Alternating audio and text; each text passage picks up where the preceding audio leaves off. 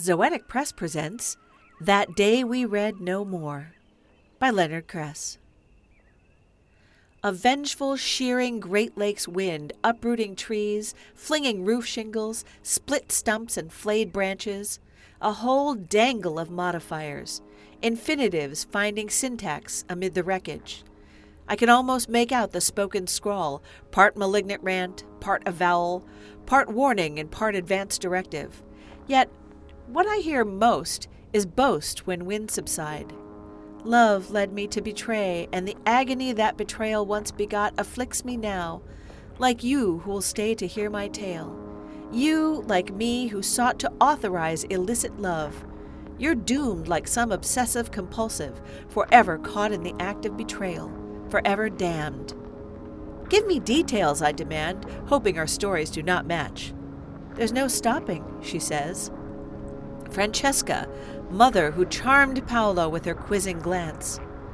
I asked my would be lover to admit out loud with certain sighs he wanted me. He held his breath as long as he could, and then, unmasked, indifference and restraint abandoned, distance obliterated, we agreed to read together the tale of Lancelot's romance with his king's wife Guinevere, and the bed in which they found delight. That pleasure is now pain in inverse proportion to the deed. This has been That Day We Read No More by Leonard Kress, read for you by Lisa Quintana. Our music was Outro by Leo Uriolabeitia. Get this and over 30 other stories, poems, and artworks for just $1.99 in issue 19 of Non Binary Review, available at zoeticpress.com.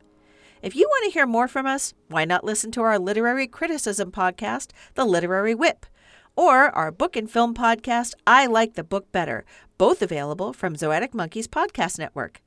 If you like what you hear, why not join our Patreon donors? Get early access to non binary review, postcards from the Zoetic staff, and exclusive content.